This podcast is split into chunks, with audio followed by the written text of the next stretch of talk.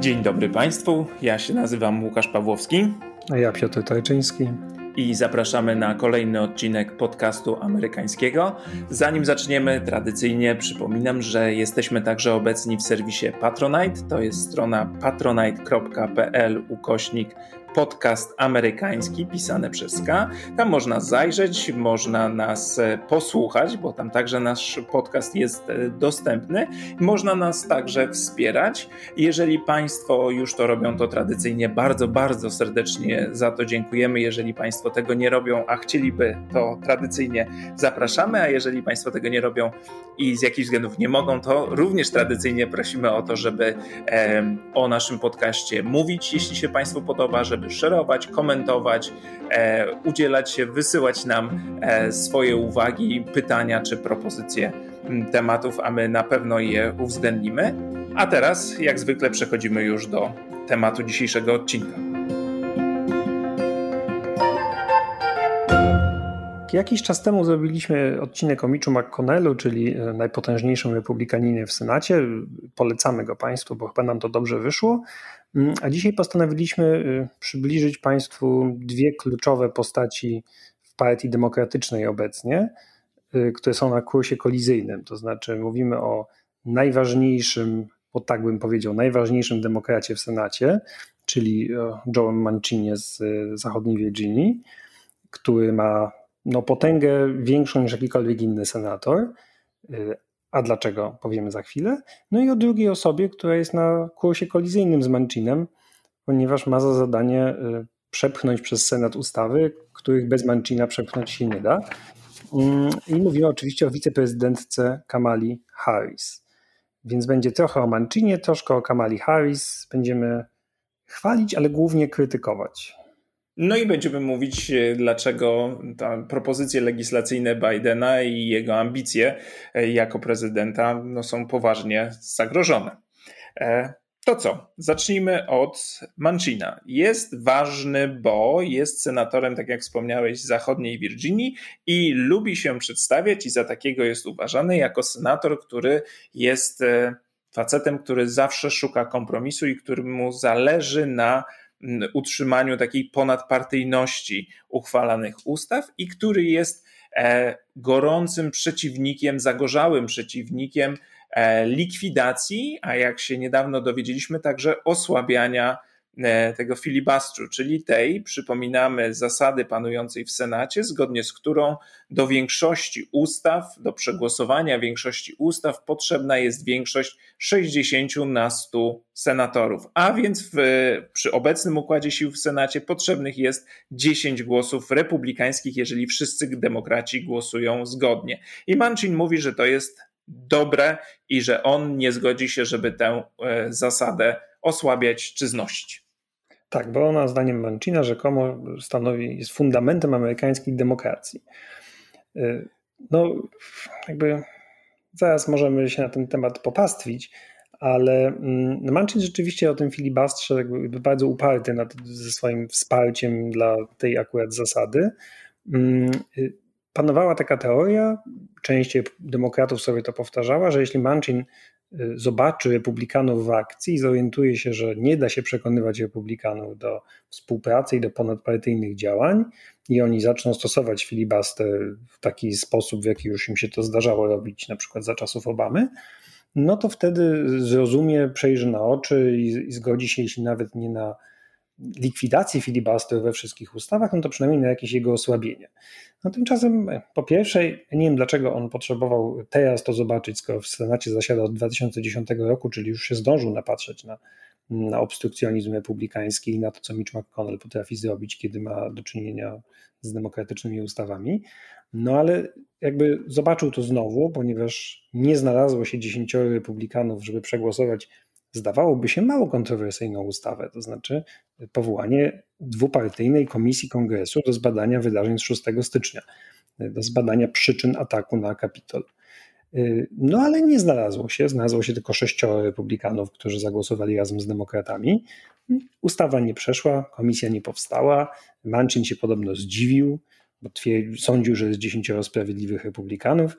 No i cóż, no i nic to w jego postawie nie zmieniło. To znaczy nawet ten namacalny dowód na to, że współpraca w mało kontrowersyjnych sprawach nie jest możliwa, tego niczego u Manchina nie, proces myślowy nie został poruszony. Tak, Manchin powiedział po tym głosowaniu e, tak, e, nie ma żadnej wymówki dla żadnego republikanina, by głosować przeciwko tej komisji, e, tym bardziej, że demokraci zgodzili się na wszystko, o co prosili republikanie, co jest skądinąd e, prawdą. E, więc był bardzo zdziwiony i był bardzo oburzony, ale oczywiście pytany o to, czy to zmienia jego postawę, powiedział, że nie. Mało tego, do tej pory głosił te swoje poglądy ustnie przede wszystkim, a teraz poszedł o krok dalej i opublikował felieton, czy taki artykuł opinii, w którym napisał, i to jest ważne zdanie, że właśnie nie zgadza się ani na usunięcie, ani na osłabienie, bo jak przypominaliśmy, czy tłumaczyliśmy w naszym odcinku poświęconym tej instytucji, temu filibustrowi, pojawiały się pomysły, by na przykład część legislacji wyłączyć z tej zasady. I już teraz jest tak, że nominacje sędziowskie można przegłosowywać zwykłą większością głosów, żeby właśnie uniknąć paraliżu.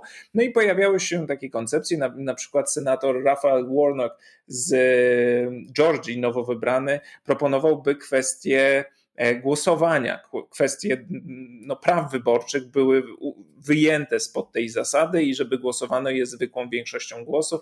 Wydaje się, że w tej chwili nie ma na to większych szans. I tutaj ja bym jedną tylko rzecz, że chciał zwrócić Państwu uwagę, jak absurdalna jest to zasada, bo może się komuś wydać, że to świetny pomysł, bo wymaga ona właśnie ponadpartyjności. Otóż w Stanach Zjednoczonych jest w tej chwili tak, że sędziego Sądu Najwyższego, czyli dożywotnią funkcję jednego z dziewięciu sędziów można powołać zwykłą większością głosów w Senacie, a to jest naprawdę funkcja, która daje potężne możliwości, jest bardzo istotna. Natomiast zwykłą ustawę, nie wiem, zmiany norm środowiskowych, spalin samochodów, tak? Albo kwestię regulującą wstawianie wiatraków produkujących produkujących energię, albo regulujących, nie wiem, połów ryb, do tego wszystkiego potrzebnych jest sześćdziesięciu senatorów.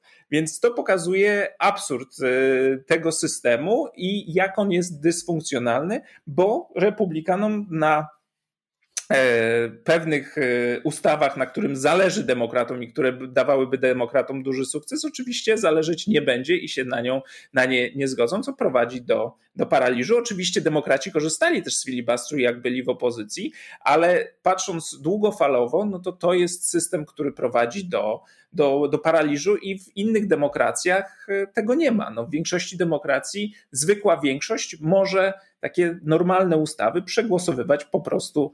Do tego jeszcze dodajmy, że sam Senat amerykański nie jest instytucją demokratyczną, to znaczy tych pięćdziesięciu senatorów republikańskich i pięćdziesięciu nie reprezentuje takiej samej lub zbliżonej liczby ludności, co pięćdziesięciu senatorów demokratycznych.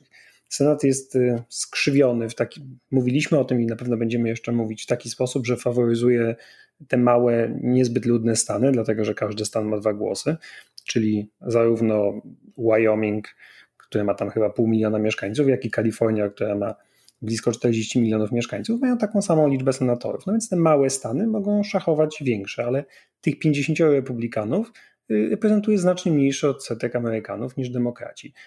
Ale i to jest niesprawiedliwe, ale gdyby teraz potrzeba sześćdziesięciu głosów, czyli rzeczywiście tak naprawdę musi za każdą ustawą zagłosować no, znacznie więcej niż to by wynikało w systemie prawdziwie demokratycznym. Zresztą nawet Manchin jest senatorem ze stanu bardzo, bardzo małego, bo zachodnia Virginia no, nie, jest, nie jest wielkim stanem. Ona się mieści wprawdzie w, w wschodniej części stanów. To nie jest jeden z tych stanów górzystych tam daleko na zachodzie, jak te większości republikańskie stany typu tam Montana, Wyoming, Dakota i tak dalej. Ale jest to stan, o czym powiemy, rolniczy, małoludny. No i ten Joe Manchin rzeczywiście jest ważną postacią w stanie, ale też ma naprawdę nieproporcjonalny wpływ na, nie tylko na legislację, ale w ogóle na agendę prezydenta Bidena i dlatego mówię, że jest najpotężniejszym demokratą w Senacie, dlatego że od niego wszystko zależy i kiedy mówię wszystko, to nie jest to wielka przesada. Co ciekawe, też Manchin mówił wcześniej, że byłby otwarty na jakieś próby osłabienia filibastru, to znaczy uczynienia z tego narzędzia odrobinę bardziej niekomfortowego dla tych, którzy go używają. No bo na razie kiedyś było tak, że filibuster polegał na tym, że trzeba było rzeczywiście wyjść na mównicę i mówić i to oczywiście było ograniczone czasowo. No, najdłuższy filibuster miał chyba dwadzieścia cztery godziny. Można było spowalniać przyjęcie ustawy, ale bardzo trudno było ją zablokować na stałe. Teraz filibuster nie wymaga absolutnie niczego od republikanów, czy też od partii mniejszościowej. Ona po prostu mówi, że to, to druga strona musi zebrać sześćdziesiąt głosów, żeby przepchnąć głosowanie nad ustawą, a nie, a nie strona blokująca. Natomiast Manchin mówił, no tak, no rzeczywiście wypadałoby, można by coś pomyśleć o tym, żeby utrudnić stosowanie filibastru, ale jakby w tym ostatnim artykule z szóstego czerwca, który publikował w swojej lokalnej, stanowej gazecie, mówi, że sprzeciwia się reformie filibastru w jakiejkolwiek formie, bo jak twierdzi, filibaster zmusza do kompromisów, a usunięcie tego było, pogłębiłoby tylko podziały. To co, rozbierzemy te argumenty? Może jeszcze powiedzmy, dlaczego jakby sprawa jest ważna i o jakiej ustawie teraz mówimy. Dlatego, że w tym artykule z Charleston Gazette Mail Manchin powiedział po pierwsze, że się nie zgadza na filibuster, a po drugie, że zagłosuje przeciwko For the People Act.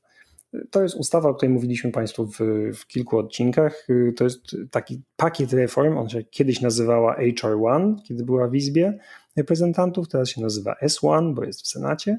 To jest pakiet reform mających na poziomie federalnym skontrować tę ofensywę ustawodawczą republikanów na poziomie stanowym. Dlatego, że republikanie w wielu stanach, gdzie rządzą, gdzie mają większość w legislaturach stanowych, wprowadzają naprawdę setki ustaw, które utrudniają głosowanie wyborcom, oczywiście głównie wyborcom mm, tradycyjnie głosującym na demokratów.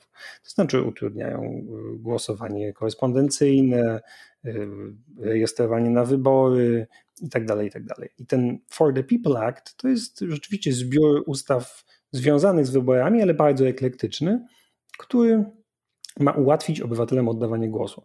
Chodzi tam między innymi o automatyczne rejestrowanie na wybory, ułatwienie głosowania korespondencyjnego, tak żeby każdy mógł głosować, a nie, że tylko niektóre osoby, w, kiedy mają jakiś ważny powód. Ale jest tam również reforma finansowania kampanii, wprowadzenie wreszcie państwowego wkładu w kampanie wyborcze, co nieco zmniejszyłoby uzależnienie partii i kandydatów od datków wielkich korporacji. Jest tam również próby ukrócenia gerrymanderingu, czyli tego procesu wytyczania okręgów wyborczych tak, żeby pasował danej partii.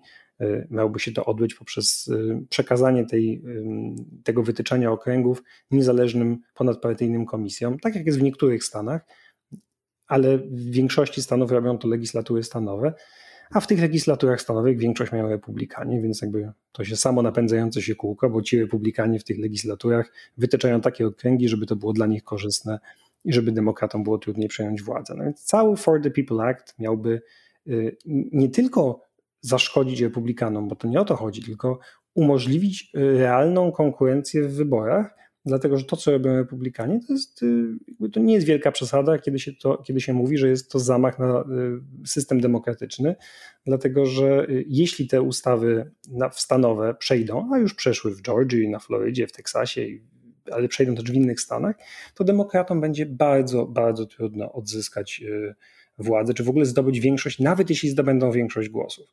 Bo republikanie są rzeczywiście mistrzami w tego typu ustawach, że nawet partia zdobywająca większość głosów, na którą głosuje większość wyborców w danym stanie czy danym okręgu, nie zdobywa większości. I te ustawy republikańskie to właściwie gwarantują, a For the People Act miałoby to zastopować.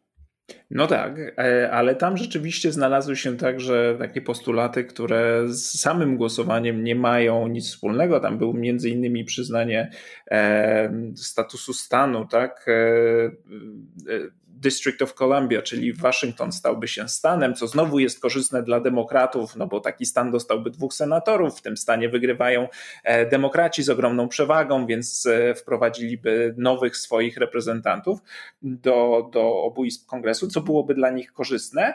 No i Manchin twierdzi, że to jest zamach na władzę, to znaczy to jest próba zdobycia władzy, poszerzenia swojej władzy przez demokratów kosztem republikanów, czyli odwracania wraca ten argument.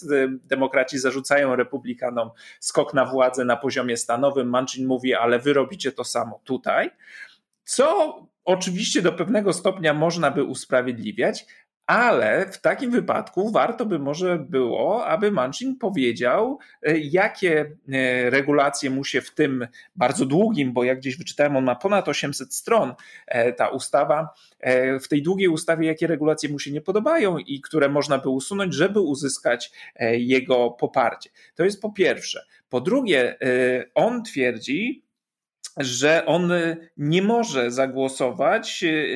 Zawsze mówiłem, jeżeli nie mogę wrócić do domu i czegoś wytłumaczyć, to nie będę za tym głosował. A nie mogę wytłumaczyć, jak można wprowadzać ściśle partyjną reformę prawa wyborczego, rozwalać zasady Senatu po to, żeby realizować partyjną agendę. No to ściśle partyjną politykę prowadzą też, tak jak wspomniał Piotr, republikanie na poziomie stanowym. I tutaj Manchinowi to nie przeszkadza, bo nie ma jak się do tego odnieść, jakoś nie zwraca na to uwagi. Nie proponuje żadnych zmian w tej konkretnej ustawie, które skłoniłyby go do jej poparcia, więc nie jest to za bardzo konstruktywne. No a po trzecie, zawsze mówi o tych magicznych republikanach, którzy może by poparli jakąś ustawę, tylko jakoś nie bardzo jest w stanie tych republikanów wyprodukować czy wskazać.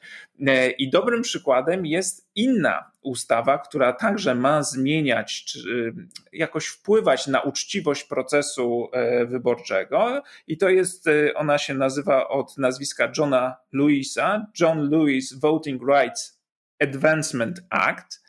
Ta ustawa miała przywrócić oryginalnie taką zasadę, żeby w tych stanach, stanach południowych, które mają historię dyskryminacji czarnych wyborców, obowiązywało prawo, które wymaga zatwierdzenia każdej zmiany prawa wyborczego przez Departament Sprawiedliwości. Czyli stan nie może działać samodzielnie, znaczy może działać samodzielnie, ale musi uzyskać akceptację Departamentu Sprawiedliwości dla proponowanych zmian. Chodziło o to, żeby ukrócić właśnie takie praktyki dyskryminujące. Manchin chce wprowadzić do tej ustawy pewną zmianę, żeby ta zasada dotyczyła nie tylko stanów południowych, ale wszystkich stanów. I to jest zmiana, na którą myślę demokraci mogliby się zgodzić. I ten, ta ustawa Johna, imienia Johna Lewisa, ona bierze na tapetę jeden z problemów, ale wielu problemów, o których wcześniej wspominał Piotr, na przykład gerrymanderingu czy finansowania kampanii wyborczych, nie rozwiązuje. No ale to coś. I teraz jednak dochodzimy do punktu drugiego, czyli poparcia. Otóż taka ustawa, jak wszystkie inne, wymagałaby sześćdziesięciu głosów, a więc znowu pojawia się problem dziesięciu republikanów. Manchin twierdzi, mam. No i na razie co? Ma jedną, Lizę Murkowski z Alaski i pozostałej dziewiątki nie widać. No tak, no to jest jakby znowu to samo. Manchin mówi o tym, że da się ponadpartyjnie współpracować i tak dalej, i tak dalej. On ma obsesję tej ponadpartyjności i przedstawia się jako główny adwokat ponadpartyjności w Senacie. Ale no właśnie, on tego nigdy nie przedstawia. To znaczy he doesn't deliver, jak Otóż on by ci odpowiedział, że, że nieprawda, bo widziałem taką jego wypowiedź, kiedy wskazywał na dwie, słownie dwie ustawy, które nie tak dawno zyskały poparcie ponadpartyjne w, w Senacie. Jedna z tych ustaw to była ustawa gdyby podejmująca problem przestępstw z nienawiści, szczególnie wobec Amerykanów azjatyckiego pochodzenia i ta ustawa zyskała ponadpartyjne poparcie. Tam chyba nawet wszyscy sena- senatorowie poza naszym ulubionym senatorem z Missouri e- zagłosowali za, tylko Josh Hawley zagłosował przeciwko. Jeżeli no, wiesz, do... to, jest taka, to jest taka ustawa, którą wszyscy poparli, to jest trochę tak jakby Joe Manchin pokazywał, że no, tu jest ustawa, która potępia Holokaust i wszyscyśmy za nią zagłosowali. No, no faktycznie, ale trudno powiedzieć, że jest to popis ponad partyjności, kiedy wszyscy głosują za tym, żeby nie dyskryminować i żeby nie było przestępstw nienawiści. Okej, okay, to podam ci drugą, która wyszła niedawno z Senatu. Ona nie jest jeszcze prawem, będzie rozpatrywana w Izbie Reprezentantów, ale w Senacie dostała sześćdziesiąt osiem głosów i to jest ustawa, która przeznacza dwieście pięćdziesiąt, około dwieście pięćdziesiąt miliardów dolarów na rozwój amerykańskiego przemysłu, takich nowoczesnych technologii, a także zaopatrzenia w takie newralgiczne produkty dla amerykańskiej gospodarki jak półprzewodniki i jest wymierzona przede wszystkim w, w Chiny. To znaczy w walkę z rosnącą konkurencyjnością gospodarki chińskiej i no znów sześćdziesiąt osiem głosów udało się ją przeprowadzić, no i Manchin wskazuje na to, że jak się chce, to się da i powtarza, że musimy pracować w ramach tych e, ograniczeń, jakie mamy i że takie są zasady i musimy się tych zasad trzymać. No wiesz, on mówi różne rzeczy. Na przykład też twierdził, że nie może zagłosować za For the People Act, dlatego że, no bo to byłaby partyjna ustawa, którą popierają wyłącznie demokraci, a on za takimi rzeczami nie głosuje. Ale to nie jest prawda, bo już w tym roku zagłosował za pakietem Bidena stymulacji ekonomicznej, za którym nie zagłosował ani jeden republikanin. Ona przeszła wyłącznie po linii partyjnej i jakoś Manchin nie miał problemu z zagłosowaniem za tą ustawą. No, czyli te różne jego teorie o tym, czego on nie może robić, jak należy współpracować i tak dalej, się trochę nie trzymają kupy. To jest... Ja nie wiem, tak, słucham tego Manchina, już, już mam dość gościa naprawdę, bo, bo on cały czas powtarza to samo o tej ponadpartyjności, ale tej ponadpartyjności nie ma. Znaczy Republikanie są partią, która szuka bambusowego pyłu w Arizonie, Marjorie Taylor Greene szuka, boi się żydowskich laserów kosmicznych. Teraz ostatnio, nie wiem czy słyszałeś, były szef sztabu Trumpa, Mark Meadows. Jak był szefem Trumpa, to zupełnie na poważnie domagał się od pełniącego obowiązki prokuratora generalnego, żeby zbadał teorię spiskową o tym, że jacyś ludzie satelitami z Włoch zdalnie zmienili wyniki głosowania w Nowym Meksyku. To znaczy, no, to jest naprawdę foliarstwo i jasne, można powiedzieć, że to jest ekstremum, że to nie wszyscy republikanie tacy są, bo jest Lisa Murkowski i bo jest Susan Collins i bo jest Mitt Romney, przy czym zauważ, że cały czas wymieniamy te trzy nazwiska, bo to są ci republikanie, którzy potrafią współpracować, ale równocześnie, to nie wiem, czy Joe Manchin nie czyta gazet, czy jakby nie ogląda telewizji, dzieje się to na południu i w innych stanach, przeciw czemu miał być For the People Act, to znaczy trwa ofensywa wyeliminowania demokratów z realnej konkurencji politycznej, podobna trochę do tego, co zrobiło, zrobiło południe po wojnie secesyjnej i po rekonstrukcji, tylko wtedy robili to demokraci wobec republikanów, to znaczy wprowadzanie takich ustaw, żeby ta druga partia de facto nie miała czego szukać na południu. Wtedy robili to demokraci wobec republikanów, teraz robią republikanie wobec demokratów, no to tylko dlatego, że te partie zamieniły się miejscami. I wtedy też byli tacy senatorowie, tylko republikańscy, którzy mówili, no tak, tak, to nie jest dobrze, ale żeby nie dzielić kraju, to nie będziemy się temu za bardzo sprzeciwiać. No i, i wyszło jak wyszło. Znaczy teraz sytuacja jest naprawdę podobna. No właśnie, bo to jest jeden z tych argumentów. Nie będę dzielił kraju, nie pozwolę na to, żeby ustawy zyskiwały tylko poparcie jednej partii, bo to właśnie dzieli ludzi, a poza tym e, takie ustawy będą bardzo nietrwałe, bo jeżeli się nie zyska ponadpartyjnego poparcia, to później przyjdzie, przyjdą kolejne wybory, zmieni się kontrola nad, e, czy partia kontrolująca e, obie izby kongresu i odwróci szybko nasze ustawy. To jest jeszcze ten argument, który się pojawia, no ale ja ten argument także czytam z ogromnym zdziwieniem, no bo tak jest generalnie w demokracji, to znaczy jeżeli u nas, dajmy na to w Polsce, w Wielkiej Brytanii, we Francji, w Niemczech wygrywa partia dzisiaj opozycyjna i ma inny pomysł na regulację na przykład, nie wiem, polityki socjalnej, to wprowadza swoje ustawy. Jeżeli te ustawy się spodobają, to jest wybierana po raz kolejny, a jeżeli się nie spodobają, no to, to przegrywa wybory i przychodzi ktoś inny, kto będzie próbował wprowadzić i realizować swoje pomysły.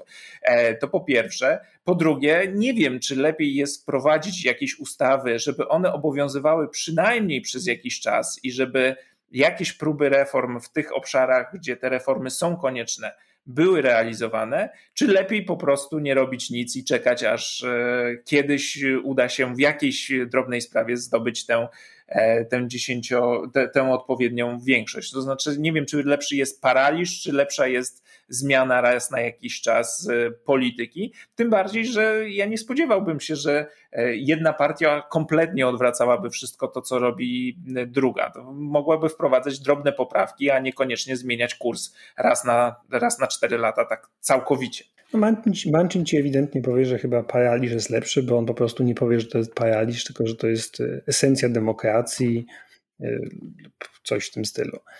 Ale może powiedzmy jeszcze, skąd się wziął Manchin, bo to jest może jakaś odpowiedź na pytanie, dlaczego on się tak zachowuje. No wiesz, najważniejszy argument, jaki się pojawia i który mówi, dlaczego Joe Manchin się tak zachowuje i, i dlaczego on jest the special one, to jest taki, że to jest facet, który wygrał wybory do Senatu, jest demokratą w Senacie ze stanu, w którym Donald Trump wygrywa z przewagą czterdziestu punktów procentowych.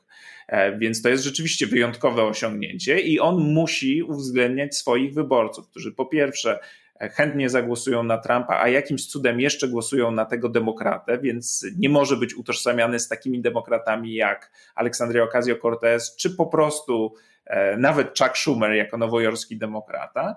No i e, musi e, uwzględniać fakt, że jego wyborcy są nie tylko konserwatywni, są także biali przede wszystkim e, i pochodzą ze stanu, w którym ważną rolę e, odgrywa wciąż węgiel. Tu taka ciekawostka, Manchin popełnił błąd w czasie wyborów prezydenckich kampanii, jeszcze przed wyborami prezydenckimi prawyborczej w Partii Demokratycznej, on poparł Hillary Clinton.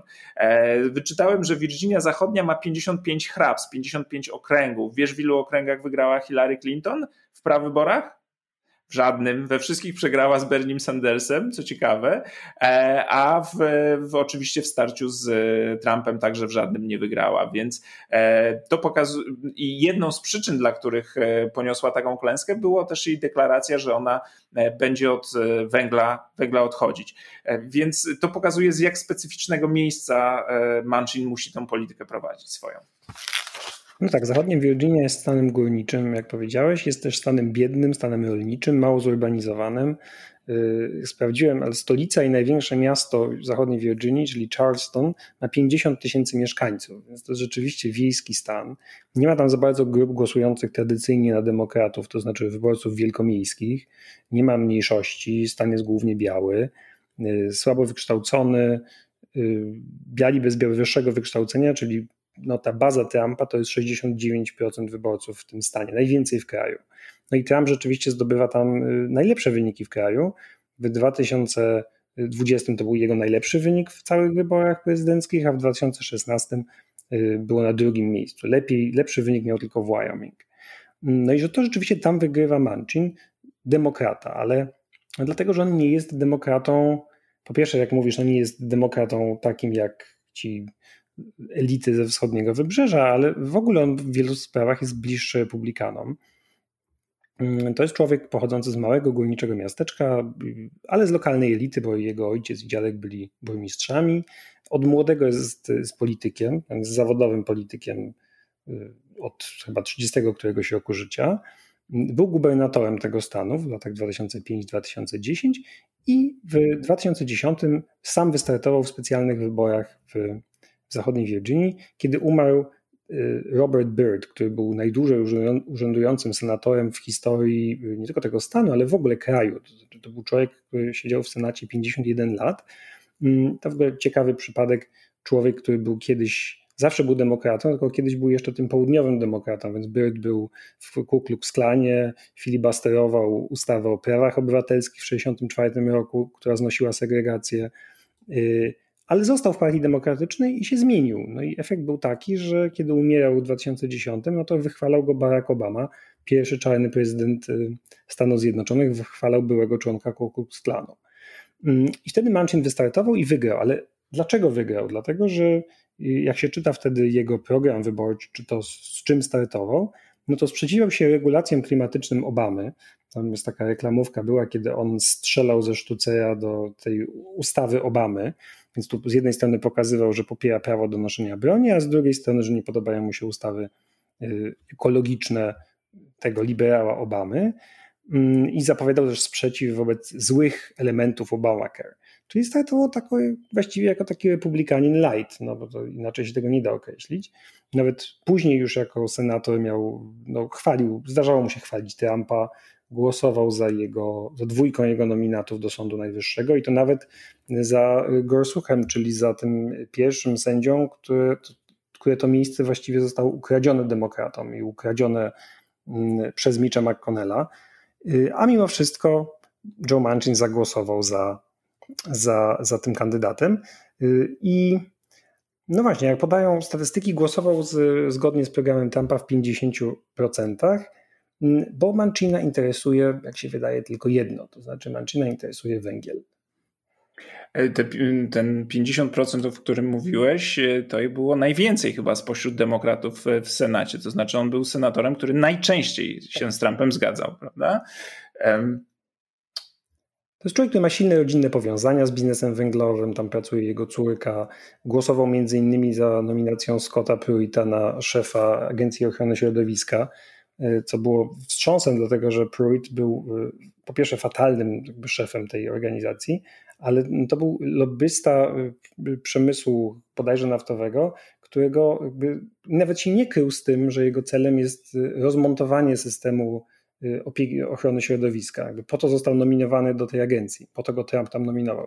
I mimo wszystko Joe Manchin za nim zagłosował, dlatego że Joe Manchin, jak powiedziałem, walczy o węgiel, nawet bardziej niż to tę nieszczęsną ponadpartyjność, o której twierdzi. On mówi o ponadpartyjności, ale kiedy państwo słyszycie Manchina mówiącego o ponadpartyjność, to jest węgiel.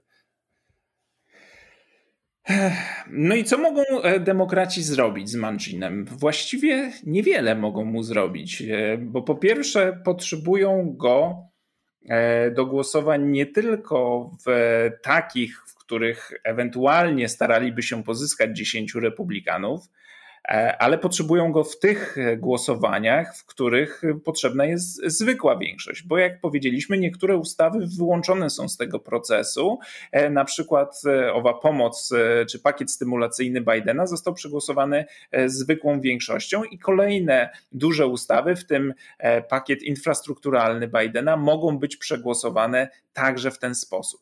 No i tu znowu wchodzi Manchin, gdzie już byłoby potrzebnych tylko pięćdziesięciu senatorów, ale on mówi nie, nie poprę tego pakietu infrastrukturalnego. Dlaczego? Bo nie ma poparcia ponadpartyjnego. Tu zaznaczamy, ta, ta ustawa nie musiałaby mieć poparcia ponadpartyjnego. Gdyby wszyscy demokraci zagłosowali zgodnie, wówczas wiceprezydentka Kamala Harris mogłaby e, rzucić ten, e, oddać ten de- decydujący głos, ale Manchin nie chce poprzeć i nie dlatego nawet, że nie zgadza się co do istoty tej ustawy, ale mówi, że tak wielka ustawa powinna mieć ponadpartyjne poparcie, nie może być forsowana tylko e, głosami jednej partii. No ale i... jak już powiedziałem, on już to zrobił, już zagłosował za taką inną ustawą, też wielkim pakietem stymulacyjnym, który został przegłosowany wyłącznie głosami jednej partii. I to niepewnie nie jest jakaś historia starożytna, tylko to się wydarzyło w lutym, w marcu, no jakoś tak. No. I, i wtedy jakoś mu to nie przeszkadzało. Ale no, rzeczywiście to... demokraci nie mogą mu nic zrobić też dlatego, że yy, bo są takie głosy, ach, to niech on sobie już pójdzie do tych republikanów, to przynajmniej będzie jasne. No, ale on nie może pójść do republikanów. Znaczy, może. Przyjęliby go z otwartymi ramionami i jestem przekonany, że Mitch McConnell nawet czyni jakieś zakusy na Manchina od czasu do czasu. Ale demokraci nie mogą pozbyć się Manchina, dlatego że wtedy kierownictwo w Senacie przechodzi z rąk Chucka Schumera do rąk Mitcha McConnella i wtedy nic nie przejdzie. To znaczy, kiedy mówimy nic, to jest absolutne nic. Znaczy żaden sędzia, którego mianuje Joe Biden, nie trafi do żadnego sądu. Żadna ustawa nie przejdzie, bo Mitch McConnell jako szef, jako lider większości będzie decydował o harmonogramie głosowań, o całej procedurze i tak dalej. Więc i Joe Manchin to doskonale wie, że jest potrzebny demokratom, dlatego może sobie grać tak, jak sobie pogrywa, bo wie, że jest niezbędny dla partii demokratycznej. Tak, i to jest też jedno z wyjaśnień, które jak czytamy artykuły o Manchinie, o tym jakim jest człowiekiem, on po prostu lubi być w centrum, lubi tą uwagę i nie... jakby nie sprawia mu kłopotu to, że jest obiektem naprawdę szczerej nienawiści także wielu wyborców Partii Demokratycznej, no bo jego głos jest warty dosłownie setki miliardów, jeśli nie biliony dolarów. To znaczy projekty, które chce przeforsować Biden, między innymi projekt infrastrukturalny, no on w tej swojej pierwotnej wersji był liczony na ponad dwa biliony dolarów. Biden próbuje negocjować, na razie te negocjacje do niczego nie prowadzą, negocjacje z republikanami, ale obniżył koszty tego, te, te, tej ustawy. Ale to pokazuje Państwu, jak wielkie znaczenie ten jeden głos może mieć. I co ciekawe, czy co istotne, no Manchin nie wybiera się też nigdzie wkrótce, bo on został wybrany senatorem w roku dwa tysiące osiemnastym, a więc jego kadencja kończy się w roku dwa tysiące dwudziestym czwartym i dopiero w dwa tysiące dwudziestym czwartym roku będzie się ubiegał o reelekcję, tak powinienem powiedzieć, a więc przez jakiś czas ma zapewnione miejsce, co z kolei mogłoby go skłonić do nieco bardziej odważnych zachowań, bo do wyborów ma jeszcze trochę czasu i zdołałby odbudować może swój wizerunek, ale dla demokratów jest kłopotem, bo nie ma mu jak zagrozić, a z kolei rzucenie mu wyzwania w prawyborach prawdopodobnie do niczego dobrego nie doprowadzi, bo w swoim stanie jest najzwyczajniej w świecie popularny. Ale nawet Joe Biden już chyba zaczyna mieć dość Manchina, bo przemawiając w setną rocznicę masakry w Tulsie, o której mówiliśmy skądinąd w odcinku chyba czterdziestym czwartym, Biden powiedział takie, wyraził wreszcie swoje uczucia. To powiedział tak: słucham w telewizji tych wszystkich ludzi, którzy pytają, dlaczego Biden tego nie załatwił, tego, owego. Cóż, dlatego, że Biden ma w Izbie realną większość czterech głosów, a w Senacie ma remis i dwoje senatorów, którzy częściej głosują razem z moimi republikańskimi przyjaciółmi. No oczywiście mówiąc o tych dwoju, dwojgu senatorów, mówił o Manchinie i o jeszcze Kirsten Sinemie z Arizony, mniej znanym i mniej eksponowanym elemencie tego duetu. Ale on raczej głosuje tak, jak głosuje Manchin. Wiadomo, że Manchin jest ważniejszy, bo jest też dłuższy, dłuższy stażem, ma znacznie większą rozeznanie i, i wagę jego głos ma niż Sinemy. No i Biden właśnie oświadczył, że przekazuje zadanie przegłosowania tego For the People Act swojej wiceprezydentce. Powierza jej taką, taką misję, ona ma doprowadzić do uchwalenia tej ustawy, co oczywiście sprawia, że jest na kursie kolizyjnym, jak powiedziałem we wstępie, z Manchinem, no bo tak naprawdę to jest bardzo proste. Kamala Harris ma doprowadzić do przegłosowania For the People Act, nie zrobi tego bez wsparcia Manchina, więc siłą rzeczy są ze sobą teraz w sporze i, i no tak naprawdę przewaga leży oczywiście po stronie Manchina, dlatego że Kamala Harris nic nie może Manchinowi zrobić.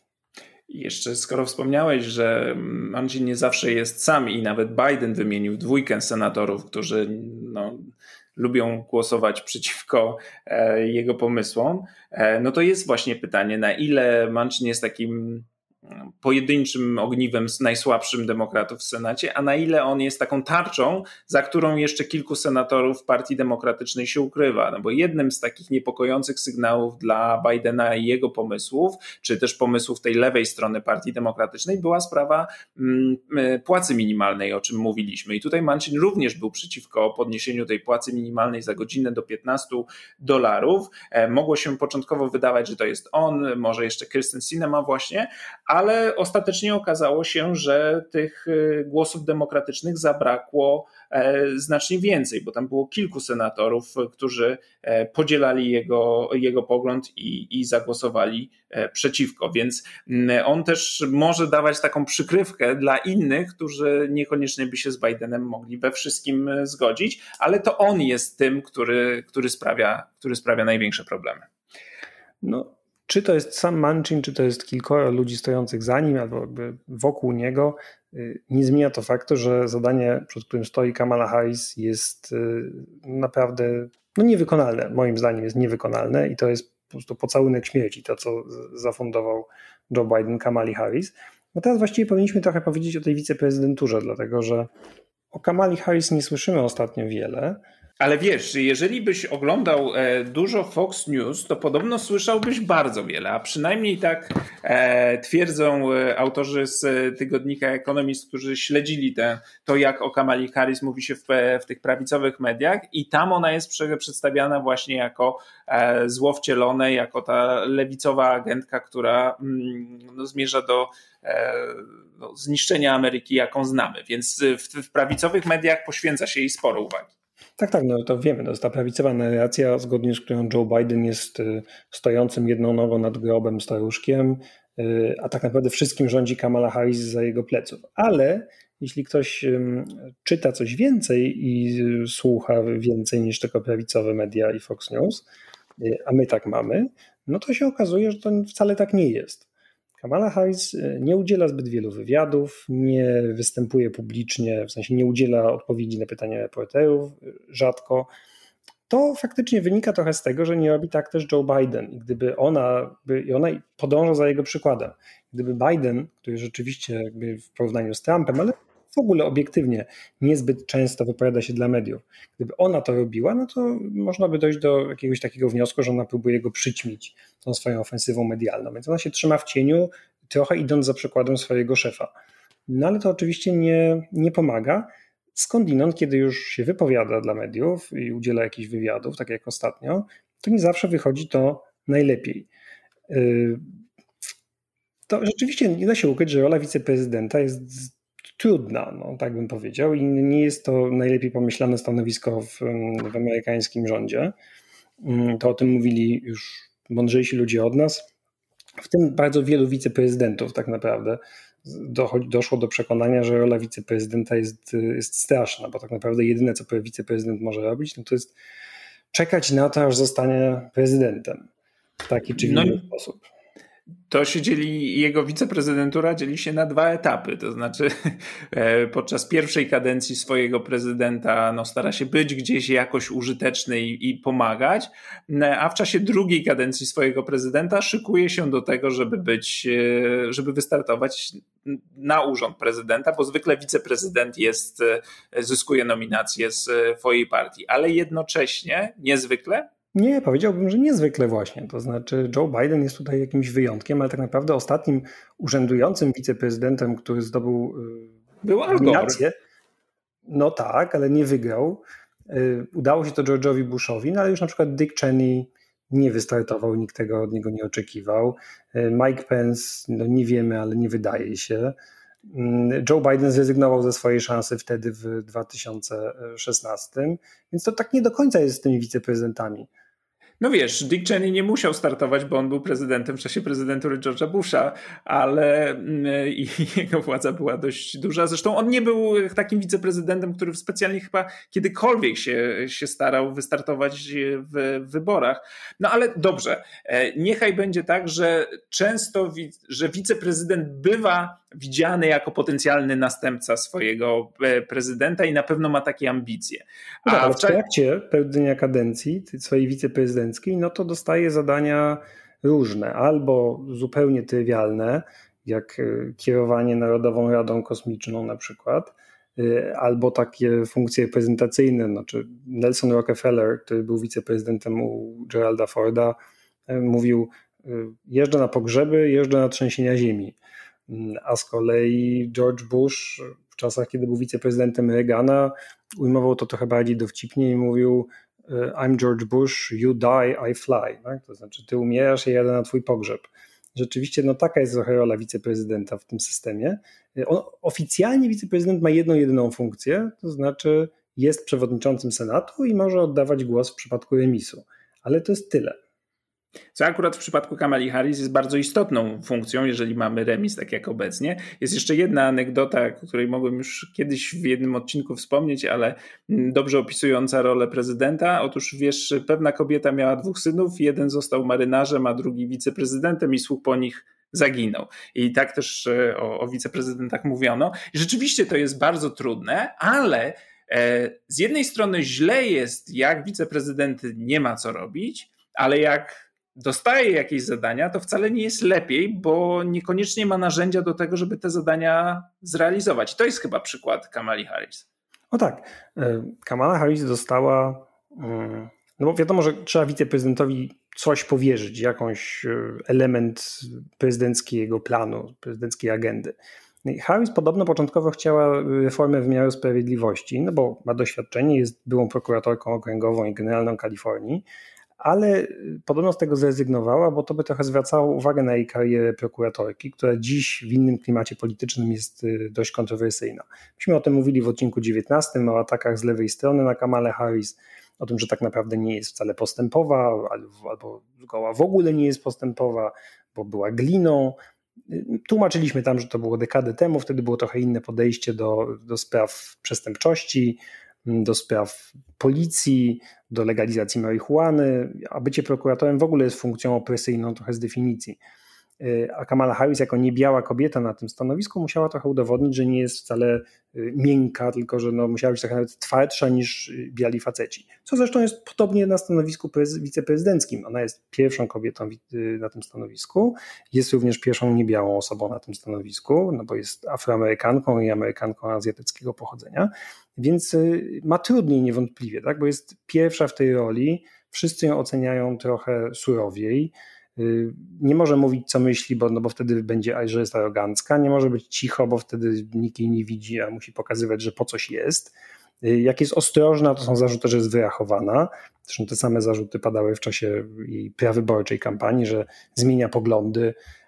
No, po pierwsze, kto nie zmienia poglądów, a po drugie, to warto zawsze przypominać, wiceprezydent nie ma własnych poglądów. Wiceprezydent ma takie poglądy, jakie ma jego szef. I rolą wiceprezydenta jest nie wychodzić przed szereg, tylko powtarzać to, co mu każe Biały Dom. A jak się tak nie dzieje, to na przykład zrobił Biden jako wiceprezydent, kiedy przed Obamą poparł równość małżeńską w jakimś wywiadzie, no to był problem, no bo wiceprezydent nie może wychodzić przez szereg, mu nie wolno robić takich rzeczy i podobno Obama był wściekły, no i słusznie. Więc Kamala Harris, wszystko to, co mówi Kamala Harris, miejcie Państwo to na uwadze, to jest to, co jej wolno powiedzieć i co jej dyktuje Biały Dom. I to nie wynika z tego, że ona jest podległa Bidenowi jakoś charakterologicznie, tylko taka jest po prostu relacja między wiceprezydentem a prezydentem. Piotr nie wspomina, ale jeżeli Państwo chcą dokładnie poznać i dobrze się przy tym bawić, jakie są relacje między prezydentem a wiceprezydentem, to Piotr na pewno poleci serial V I P, którego jest fanem. Ja zresztą też polecam, choć aż tak dobrze się na nim nie znam.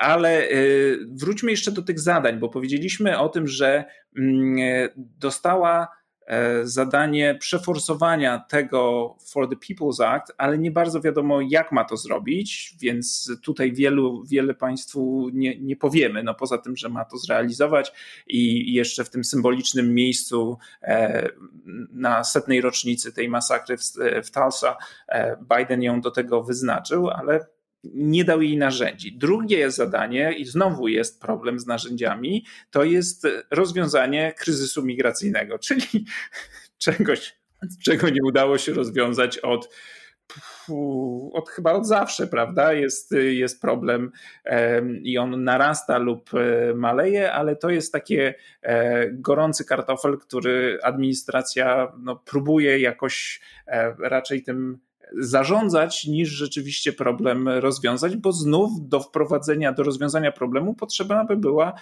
inicjatywa legislacyjna, jakaś kompleksowa ustawa, na którą nie ma szans, bo uwaga, filibuster.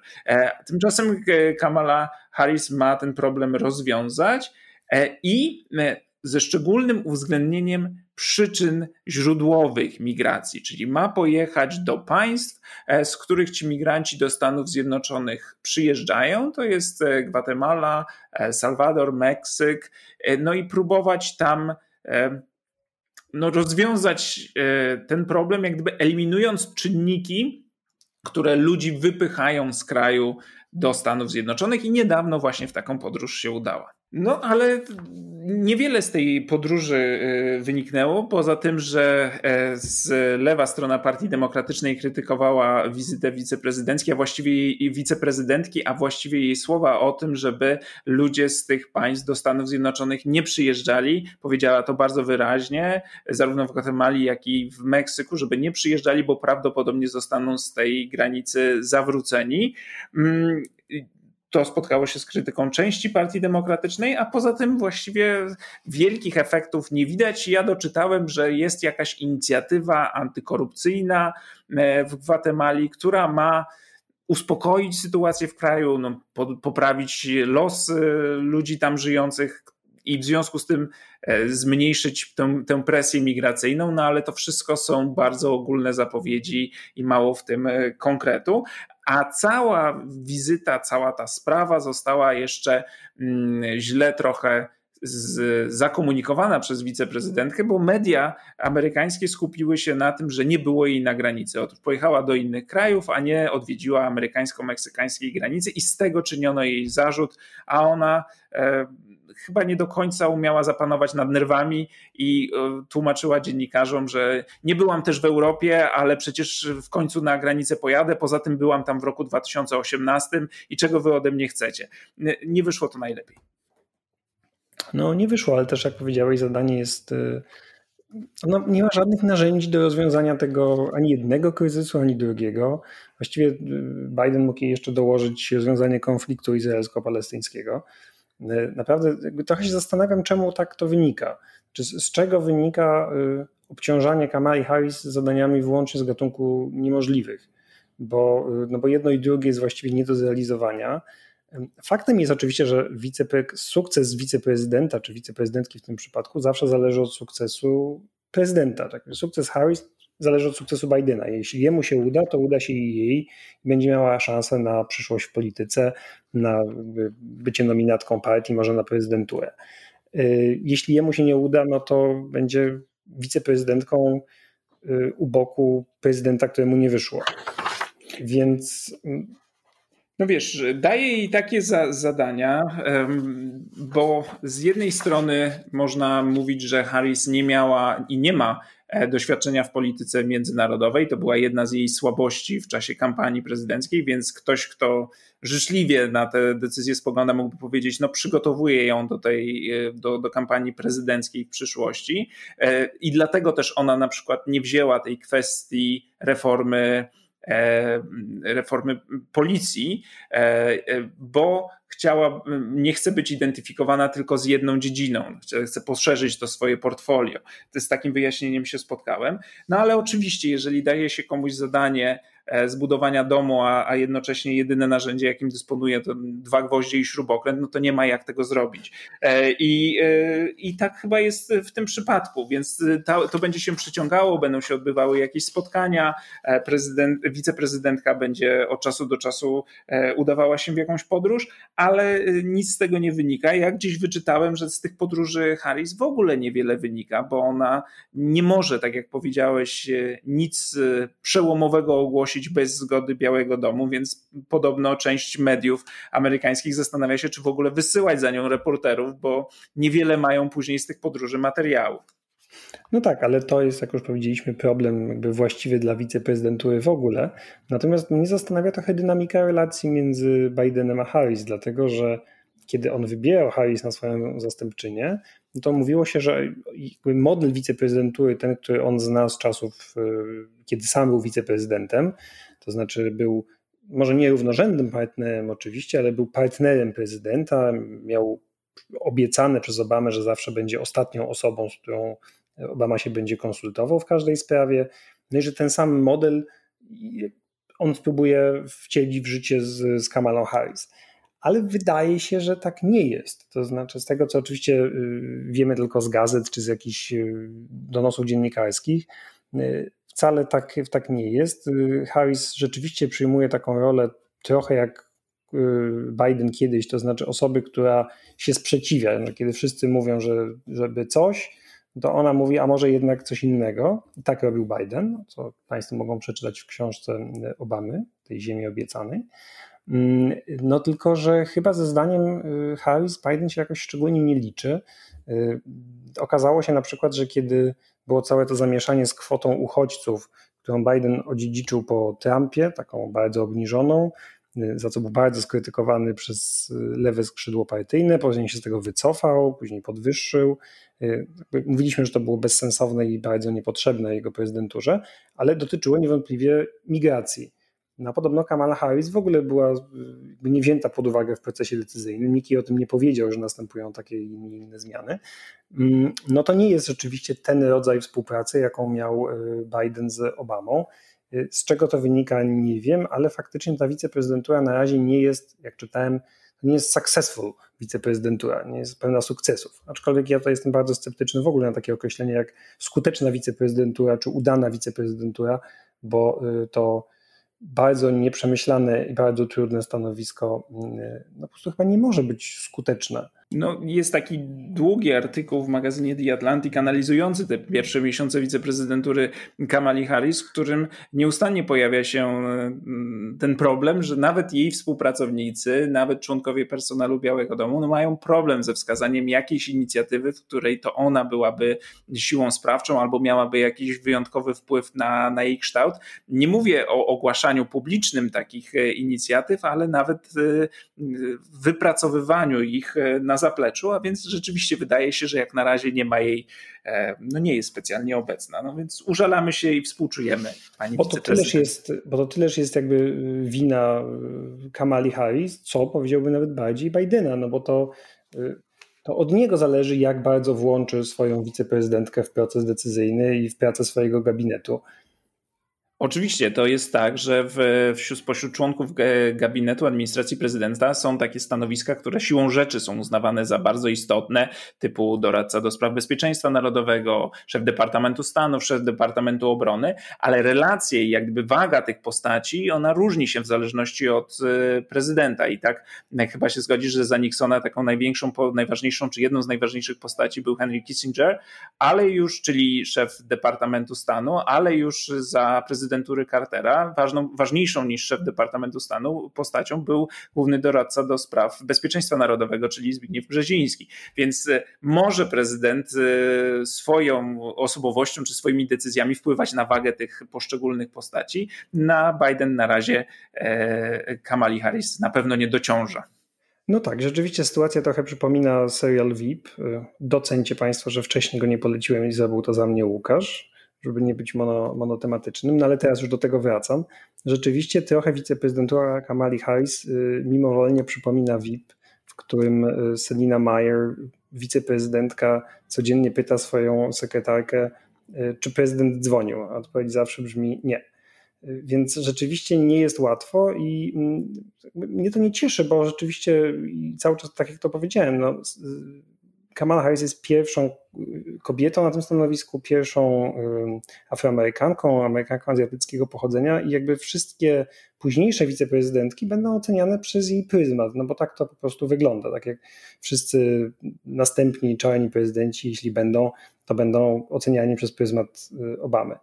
I, i dlatego ja jestem za tym, żeby jej się udało, tak, żeby ta wiceprezydentura była udana, bo, no bo potem będzie, jeśli tak, tak się nie uda, no to później będzie powtarzanie, no to tak to wszystko dlatego, że była kobietą na przykład, wszystko dlatego, że nie była białą. Co oczywiście nie jest prawdą, ale, ale tak, dla przyszłości Ameryki dobrze by było, żeby te relacje z wiceprezydentki Kamali Harris z, z Bidenem wyglądały nieco lepiej, no ale cóż, no to wszystko zależy od Bidena. I oczywiście od Joe Manchina, jeżeli zdecyduje się e, wspierać czy blokować inicjatywy Bidena. E, to wszystko, co dzisiaj dla Państwa przygotowaliśmy. Bardzo serdecznie dziękujemy, że byliście z nami i do usłyszenia za tydzień. Do usłyszenia.